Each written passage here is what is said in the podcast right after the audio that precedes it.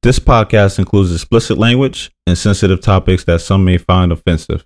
All views expressed belong to the individual speaking and not a representation of any entity that we have been, am now, or will be affiliated with.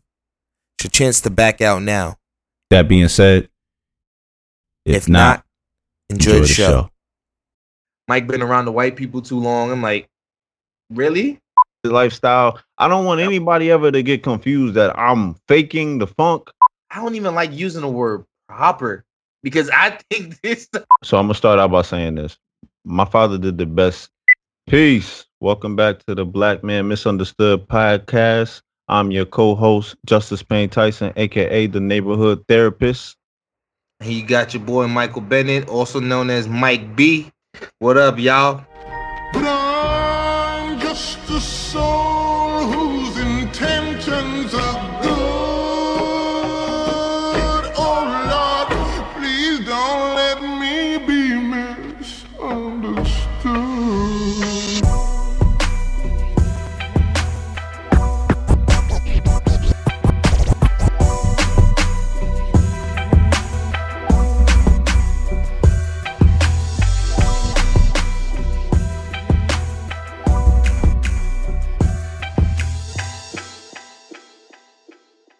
Welcome back. What's going on, brother? How you been? I'm good. How you doing this week, bro? I'm living. I'm fabulous. I should be done with my job Monday at 4:00 to be exact. And that's working for the man 9 to 5, right? Technically, that's 7 a.m. to 6 p.m., but sure. I know how it goes. But for real, bro, I think we need to talk about why we doing this podcast. True indeed. This was spawned out of frustration. This was spawned out of a misunderstanding personally, a personal experience that I went through, specifically college. We'll have a episode dedicated to that. I just wanted young black men in general out there to know that it's all right to be misunderstood. Yes, sir. We don't have to apologize for it. You understand? Especially for me, I guess I'll speak for myself. We tough, we rugged, we from where we from, but to be dropped in a world where professionalism is something that's foreign to you, everything is a suit tie. Hey, how you doing? Howdy, that type of deal. That was a culture shock to me. I can understand where you're coming from. Mm-hmm. I'm not gonna say that was a culture shock for me. Mm-hmm. As we both know, it more so wasn't. But I do understand the culture shock for you because you're not the first person to say that to me, and not the first person that I've actually witnessed and seen it firsthand. Mm-hmm.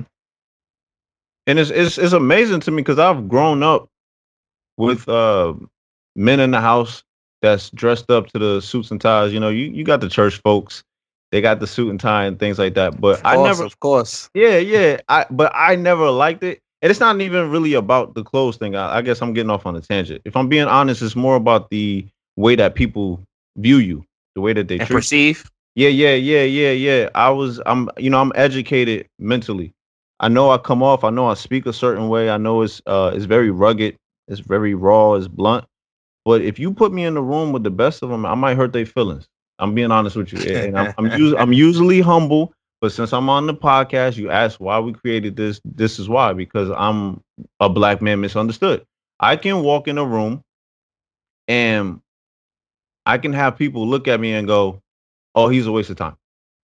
Based off of you know what I'm saying? Based off of the way I'm dressed. I understand you, bro. Based off of the way I play the shadows, because I'm not very extroverted at all. I'm not trying to smile in your face. When you ask me how I'm doing, I'll go, okay, hey, how you doing? I'm good. And I try to keep it moving. I don't want to have this full conversation about why your grass is not growing fast enough or why it's growing too high. I don't care. I don't care. But I'm striving to become better at that while also not losing myself. But where a lot of people get me confused is if you really know me, I'm actually one of the most goofiest people. I'm the, you know, I'm a funny person. Like even, you know, I mean, you know, personally, you are. Bro, you are. when we clicked up, everybody on the outside looks at our group and they go, "Oh, that's the quiet one." Usually that's right.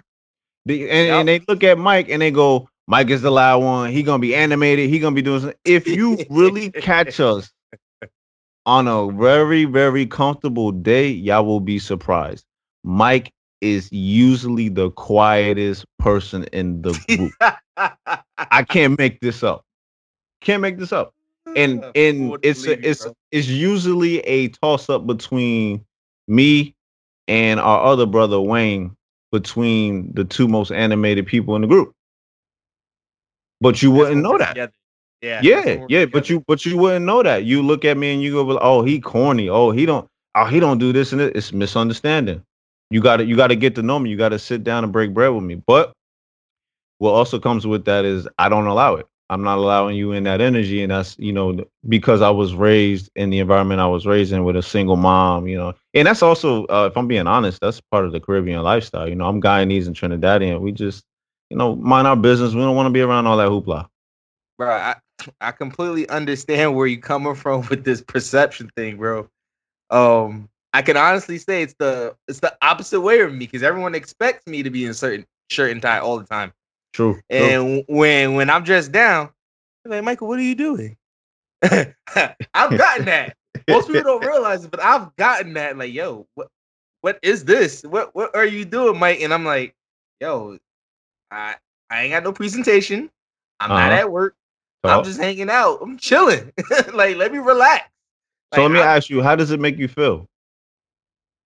Bro, you know me. I usually don't try to let people's outside reactions get to me, but no, it weighs on me, because when I have conversations like this and I hear your side of the view and then I get the other side, the other flip of the coin, I understand where you're coming from, but I guess I don't harbor those feelings as hard and deep down as other people. Like, I'm not saying I don't feel them or I have feelings about it, and you know me, I'm carefree. I go with the flow, chill, but I do think about it. It's not like it's not a part of me. I think about it. Like, do I really have to be in shirt and tie? Do people expect me to be a certain way at all times?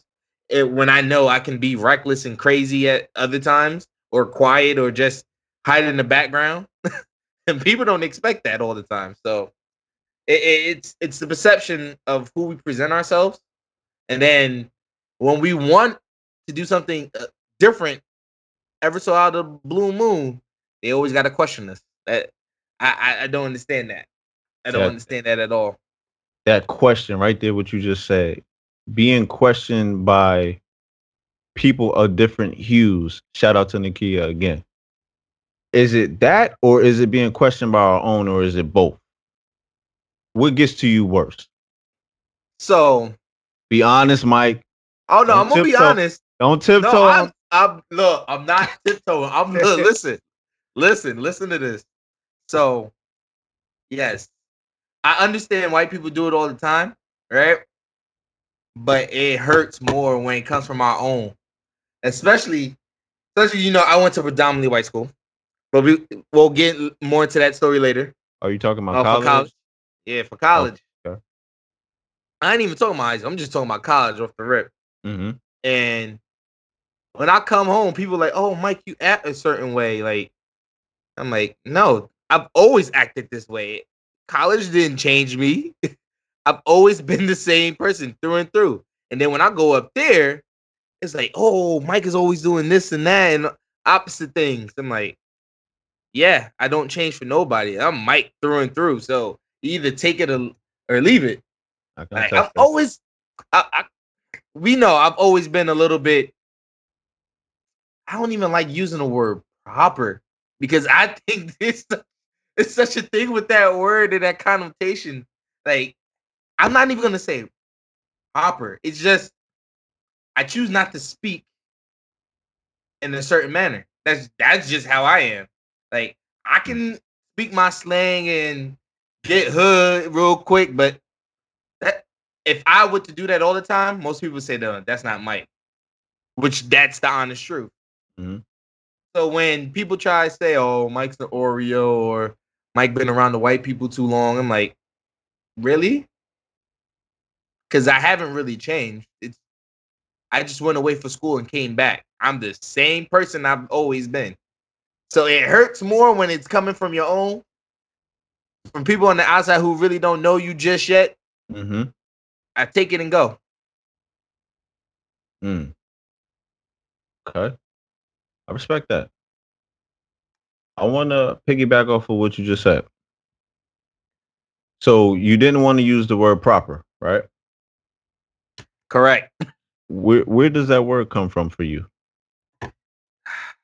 Why is that ingrained in the black culture? Why do we go to the Oreo conversation when you start speaking like this? Watch this. Hey, how you doing, young sir? Would you like something to eat today? Woo! Why, yes. Woo! I would like some asparagus with a medium rare steak and some macaroni and cheese. Bro, you know where this all stems from. I don't even know why you play the game. I'm trying to see what a misunderstanding is. It goes back to the yes, master. Can I get you some dinner, sir? Mm. Think about it. The slaves in that house had to come a certain way. Bro, you got me going history on you, bro. Come on. Relax. That's my bag. Relax, bro. Look. I get riled up every now and then. You know this. Yeah, man. But I think you stumbled upon something epic, man. This has been going on longer than we've been alive, man. Where they calling you a jigaboo, a coon, you know, porch monkey, a sellout, sambo, you name it. And it dates back to the yes of master. So if I'm on the other side of the coin, I've, as a kid, chosen not to speak with a high vernacular on purpose because I always want to be tied to what is going on in the streets. That doesn't mean I want to live there anymore. That doesn't mean I'm not over it. That doesn't mean I'm stuck in this lifestyle. I don't want anybody ever to get confused that I'm faking the funk or I'm trying to be something that I'm not. Let's make the airways clear. I am who I am. If something gets out of pocket, I'm going to handle that. You heard what I just said, right? I'm going to handle that.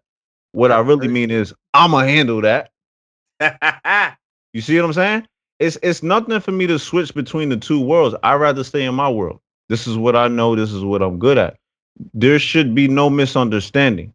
Why do I have to walk a certain way? Why do I have to speak a certain way to you to make you feel comfortable? This is me. This is who I am. There should be no misunderstanding. This is why this podcast was created, because I feel like a Mike B should be given a platform to speak his truth, man. Because people don't really, they think they understand Mike B, but they really do not. It's a huge misunderstanding. You'll walk in the room and people will go, oh, how you doing, young man? Da-da-da-da-da-da. The conversation starts, bro. I've seen it. Me and you are in the same room, walk in together. Everybody levitates towards Mike B. Mike B, how you doing? Da-da-da-da-da-da. And I see you. I see the uncomfortability. Now I'm getting a little too deep, right? Because I know you, right? So for the listeners, I'm not going off topic. I promise. This is all making sense. Mike will walk in the room with me, and it will be a slew of people in there, and everybody in there will levitate towards Mike. And for a second, for about 2 seconds, I'll watch his body. I'll watch his face. he immediately becomes uncomfortable. It's only 2 seconds, y'all. I promise. It's only 2 seconds because Mike loves attention. Okay, don't let him tell you different. It's only 2 seconds. But for those 2 seconds, I see his true him. Because I know my brother. I've been around him for years. And it's just one of those things where he's like, let me turn this on real quick. Whereas if they walk up to me with that, I welcome all smoke 24/7 hours of the day because I'm going to give it to you. As soon as you be like, oh, Justice, hey, how you doing? What's up? What's good? Word. It don't matter who. You understand? But see, when people get that from me, and then they see Mike talk to me like that, they go, well, Michael, why are you speaking to him like that? You're educated. He's not. And they won't even understand that there's a big misunderstanding in that right there. Mike told y'all in the first or second episode, I didn't forget. He didn't told y'all, bro, you got a whole master's degree. I don't move like it because I don't know what that's supposed to. I don't know what that's supposed to mean. Look, and I'm supposed to be the educated one, and I don't have a master's. Let's be for real. It means nothing. It's a piece of paper. Yeah, man. Constantly learn on our own. Yeah. So I guess we can bring this full circle. Would you agree that it starts with the home environment, the way you're taught how to speak? Bro, it definitely starts at home. Let's be for real. Our first real role model that we all assume is our best role model starts with the first man that we've seen or hopefully heard about in our lives. So that would be our father, right? Mm-hmm. So I think it's about time we start talking about that, the absentee father. Ooh, you talking about my specialty, fatherlessness, y'all. Wow. Let's speak on it. So, just to get this conversation started, I'm going to come up with a quick statistic. And I'm going to let you know a lot of these statistics are from 2010. So, the first that we're going to talk about tonight is basically, it says, this is in America, y'all. 20 million children live in a home without a presence of a father. But here's also the other caveat. There's a million more that have dads who are physically present but emotionally absent. So this fatherlessness is not just when the father is not in the home, it's also when he's there. So let's dive into that. So bro, yeah. I guess we got to give him a little bit more background about our stories now. Because most people wouldn't realize that me and Just are on one side of this coin that we just explained with these two statistics. I guess I'll start. My father was the father who was physically there, but emotionally wasn't. Most people would probably remember, if they ever been to my house, they hear a deep voice. Come to the door. Is Michael there? No, Michael's not here. He's at church. I tell him you came by. And that is it. Most people, that's the story of how people know my father. That is it. That is it. And this is all my grammar school buddies. I can tell you now, probably maybe one person that I met in high school know who my father looks like. Anybody in college? Think not. Think not. It's only a handful of people in my life who can tell you what my father looked like, which is crazy. That's a father who's there but absent. Yeah. But before I go too far in, Just go ahead. Tell him, bro. So I'm almost 100% that both our fathers are watching this. So I'm going to do a disclaimer. Mike, I'm not sure how you feel.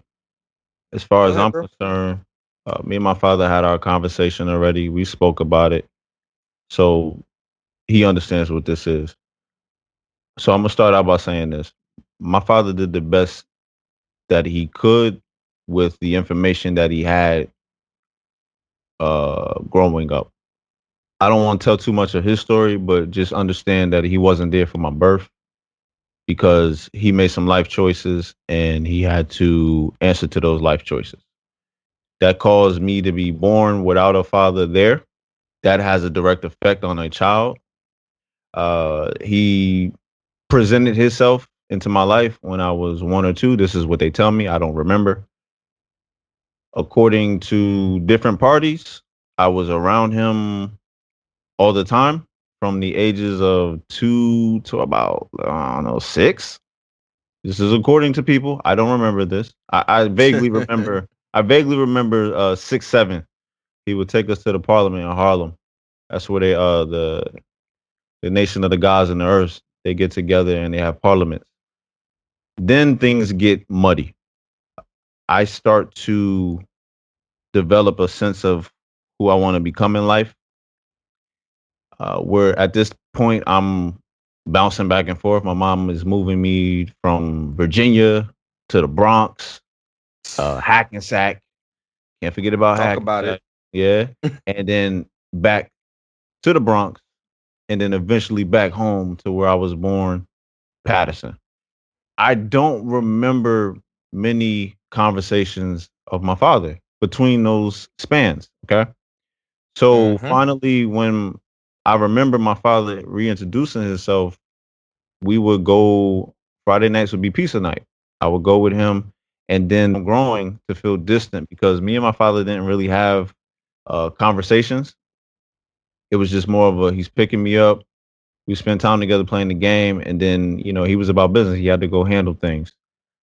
So eventually what transpired was I'm getting older and older and older, and I'm not asking questions. I'm not speaking as much. Mm-hmm.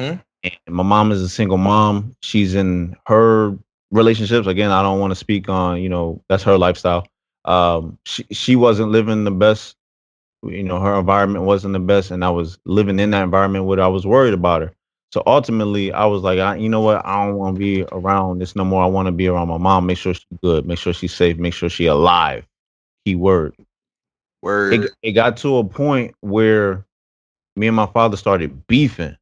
You need two people to beef. So I would say it got to a point where I didn't want nothing to do with my father, honestly. I was going through something. And I didn't think he understood. I didn't think he cared. We spoke about this. And it went to a time where I just stopped speaking to him, man. I told him this. And I became somebody that was listening to OGs on the block. Mm. The same people that kind of probably looked up to him, which is the funny part. All right. My uncles, my cousins. Your neighborhood gangbangers, your neighborhood pimps, even some of the people that were hooked on drugs, those became my people that I looked up to.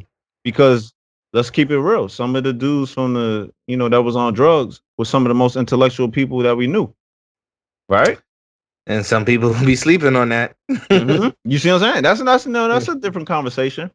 But it got to a point, bro, you seen it, where I became so jaded towards men, period, because of my relationship with my father. So anytime I was out in public, my fatherless was getting to me so bad, I wanted to fight any dude that came crazy. And it could just be, what you looking at? Say less, meet me in the street, let's fight. Anger, bro. It was anger I didn't understand because my father wasn't there. He packed up, he had a new family.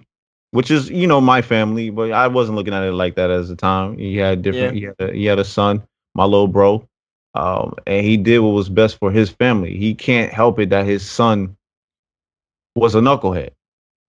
You understand? There's no other way to put that. But if we're looking at fatherlessness, yes, I'm on that first side of the coin where I was in a home, my father was absent. Doesn't mean he didn't care. Because that's one thing we do got to look at, because there are a lot of fathers out there that just don't care. They don't send money, that type of deal. Which truth be told, I can't honestly say my father cares or not. And I lived with a man. Yeah.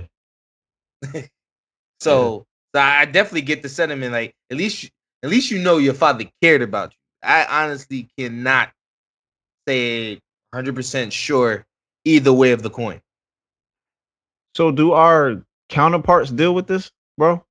The different hues other than black, do they on what level? So this is the last statistics I'll be saying. So as of 2010, this is the exact number, 24.7 million, which is about 33% of the country, mm-hmm, live in absence of their biological father, right? So now, once you break the numbers down further, of that number, 57.6% is black children off the rip. Wow. Then the other 31.2% of that is Hispanic. And then white is 20.7%. Now, remember, this study is done in 2010. Yeah. And they have also a diagram that shows from the 1960s to 2010 to see the levels of where it was and how things started changing. So in 1960, the percentage of white kids living without their father was 6.1% in 1960. For blacks, it was 19.9. Hispanics they didn't count Hispanics at that time. Then 10 years later in 1970, whites were at 7.8. At this point, blacks were at 29.5%. Now, this is 1960 and 1970. So there's a whole bunch of stuff that happened within those years that we can talk about. Oh, explain those numbers. Yeah. You know. Right? Yes, absolutely. Then we get to the 1980s. 13.5% for whites. 19.6% for Hispanics. This is where they started recording them. Mm-hmm. And then blacks were at 43.9%. So, bro, within each decade till the 1980s, it's jumped by 10% damn near. For blacks. And I guess I overstand. But and I'll give you one more number. I'll give you the 1990s and then I'll stop. Okay. Whites is at 16.2. Hispanics went to 27.1. And then blacks were at 50.2. That's 1990. That's 1990, bro. So for those of you listening, if you're asking yourself, well, what happened? Why is it such a disproportion? Is that the right word, bro? Is that educated enough? You said, bro, you said it just fine. You good, man?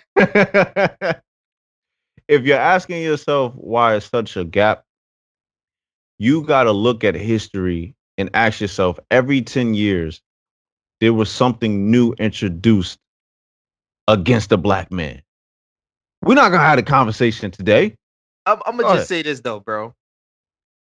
I'm going to just list it real quick. 1960s, what happened? Civil rights movement.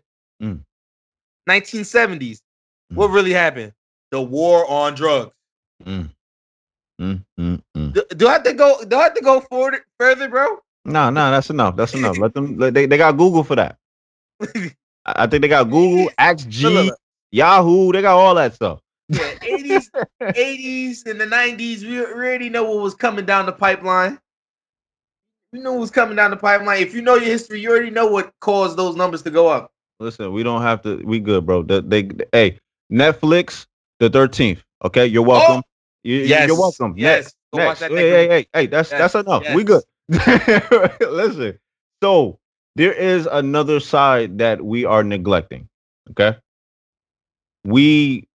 I apologize because we know these people personally. We have to speak about the people that lost their fathers to death. Yes. You understand? That's fatherlessness as well. If you lost your father, I'm going to go out on a ledge because I deal with this on a clinician level. I'm going to say 25 years and younger, you're dealing with trauma. If it's past 25, I feel like it's just one of those things where you have to learn how to grieve properly because it becomes a life thing. But everybody's different. I don't want to put everybody in a box. But 25 years old and younger, I think it becomes a trauma deal. Regardless if your father was killed or he passed away suddenly, bro, we know people personally, you understand? You have to be sensitive to them because I can only imagine what it is that they dealing with day by day. I mean, our brother is not here. You see what I'm saying? His son, me and you, our nephew, we got to deal with that. Who are his real models? Forget role models. Who are his real models? He looking up and he's like, where's daddy at? We got to explain that. We got to make sure he's not going down the wrong path. What we feel is the wrong path anyway. We got to honor our brother's name and his legacy and teach his son, hey, you know, we feel like this is what your father would want us to teach you. That hurts, man. We don't speak about that enough. That's fatherlessness, man. My nephew, young boy, got to go through that. That's not fair, fam. And you gave us the statistics, and I'm enraged, bro, for my young black kings, man. I'm not appreciative of this at all. So what happens, man? What happens next? What do we do? It goes back to the conversation that we had in the first two episodes, bro. Talk to me. Now, a lot of this is this. Let me say this properly. Social injustice that's been on our people from the beginning, man. From slavery all the way till now. And whew, be careful. It's like we think things are getting better, and then more times than not, we see things have not changed. Be careful now, Mike. It just takes a different tone, a different name, a new. It's basically can't teach an old dog new tricks. You feel me? You feel me? New face, same devil. It's like they just found different ways. All right, we're gonna do it this way that we can hold them down. All right. Because remember what I said in the first episode: the key to black families like making it in this world is family, the family dynamic. And then our family's dynamic's been attacked since slavery and has not stopped since. That's the truth. Fact. Stepping on corns, but that's the truth. Until the government. Okay. Until the government could admit their flaws. And say what they did was wrong. And stop saying, oh, I understand. We're here to help. No. We got to have a real conversation. We don't need this buttering up no more. It's time for the real conversation. Sit down and have a face-to-face, a man-to-man, a heart-to-heart for you to truly understand and that you can admit your wrongdoings. Because I don't think people really understand that. That is the key. The key to moving forward first. Admitting what they did was wrong. Huh? Let's think about our... don't like bringing up bad history. I really don't, but the Holocaust. They got their apology. Did they or did they not? Facts. I have yet to see black people get an apology. Because, let's be frank, it ain't just America that did it. America is the most prevalent because it's a part of its history. But let's be for real and be knowledgeable. America wasn't the only country, people. That's why I say the governments have to admit their wrongdoing for us to move forward. And that's my opinion on stuff. They have to admit to it that we can start to move forward. Because if they don't admit what they did was wrong, and when I mean they, because it wasn't technically some of these people, it was their ancestors. Just like we live up to what our ancestors did, and we always big up our ancestors, Jamaican word for you all, because I am Jamaican. They have to acknowledge their ancestors' wrongdoing. And until they do that, we can't move forward. You can't move forward. I agree. I agree to an extent where you're coming from. The only part I disagree with is the government. It's up to them regardless if they want to issue an apology, at this point, I'm going right back to my conversation, what I said. I don't care. Us as a community, as a black community, when we get tired of their shit and we stand up and we walk off and we go do our own thing, I guarantee you they'll change their tune. That's my opinion. Because I'm sick of black men being absent in these homes. And the only thing that we have to rebuttal that is, well, yo, shorty shouldn't be tripping. Well, these chicks just be trapping dudes. Or, well, she just looked good for the moment. I ain't want to live a life with her. We not holding each other accountable. It don't got...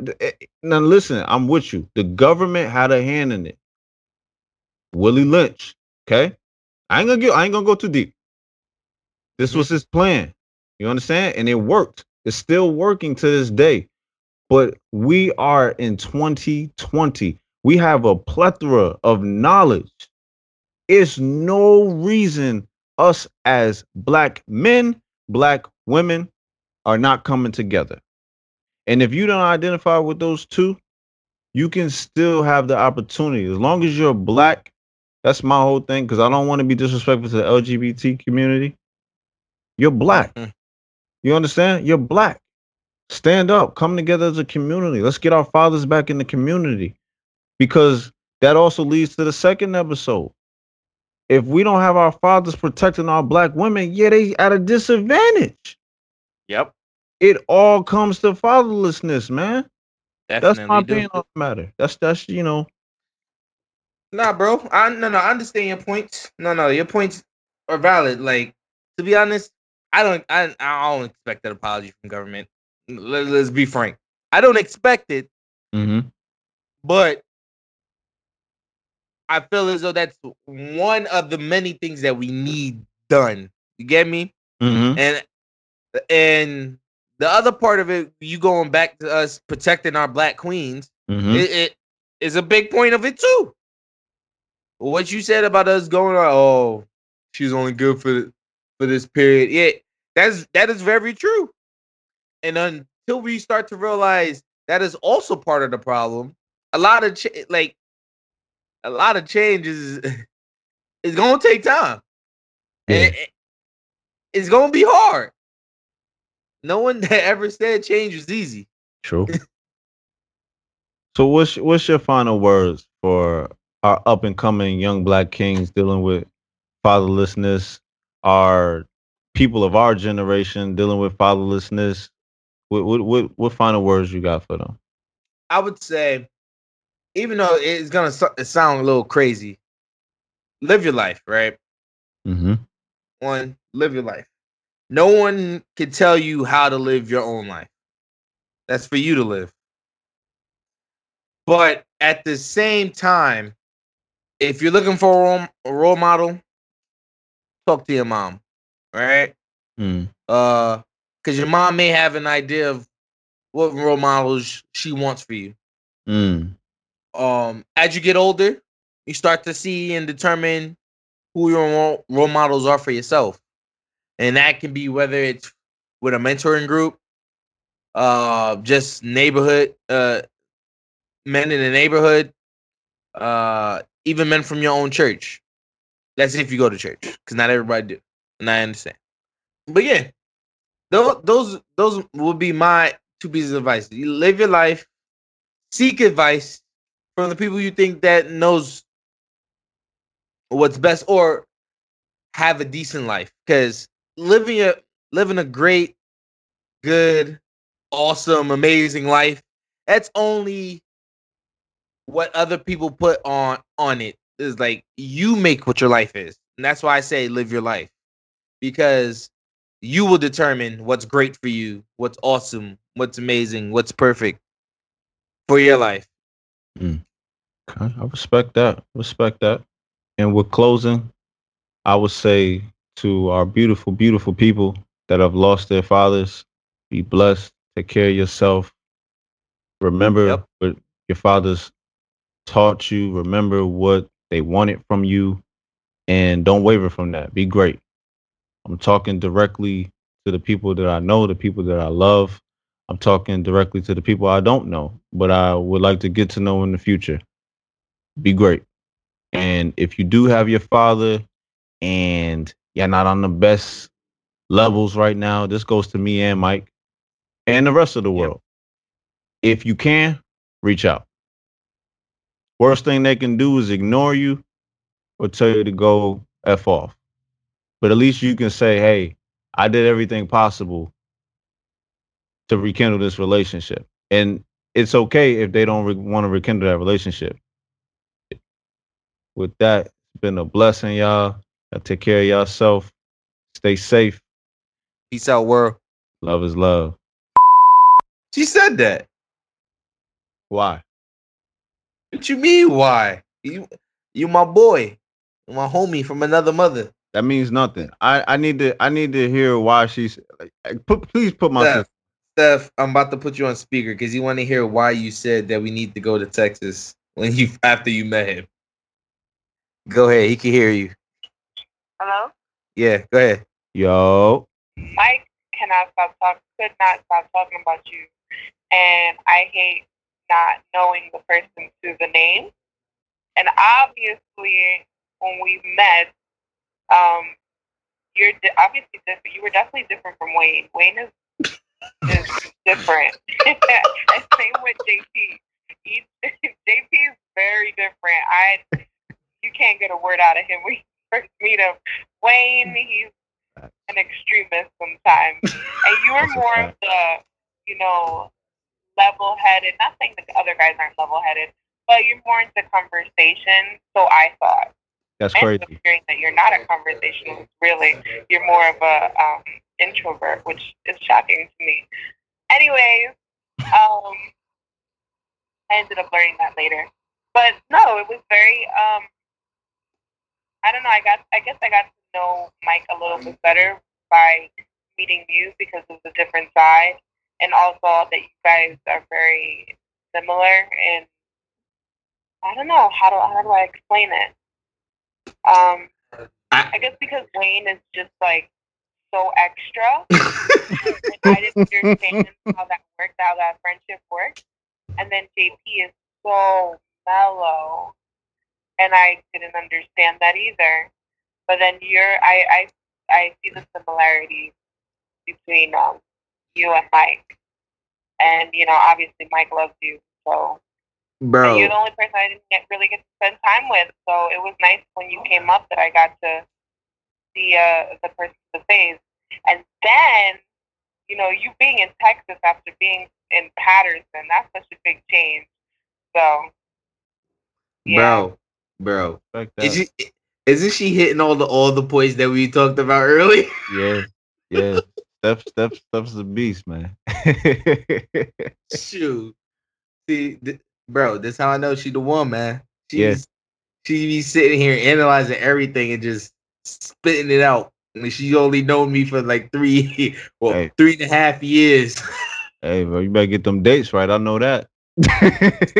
Stupid. Hey, Steph, I appreciate you, sis. I love you. I can't wait till you come down to the H. Yeah, for real. I got to meet Daff. I mean, I hear so much about her.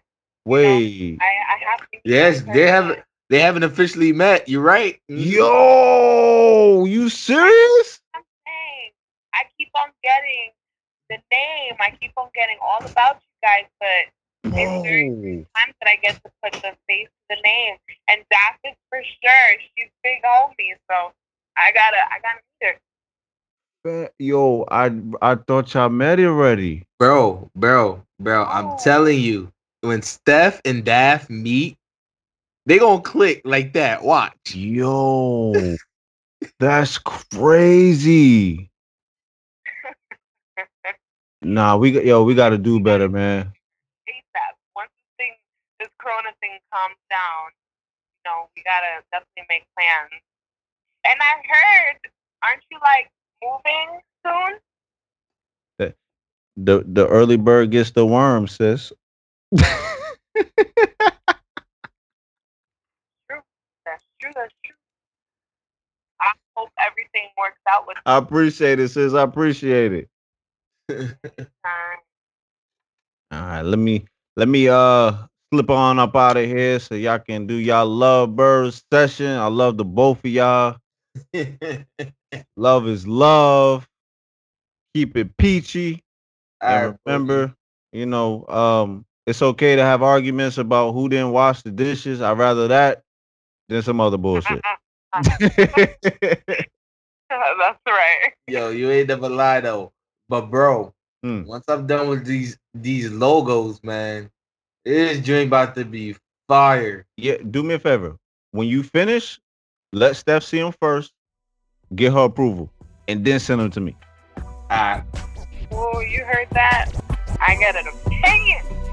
I always had an opinion. What are you talking about?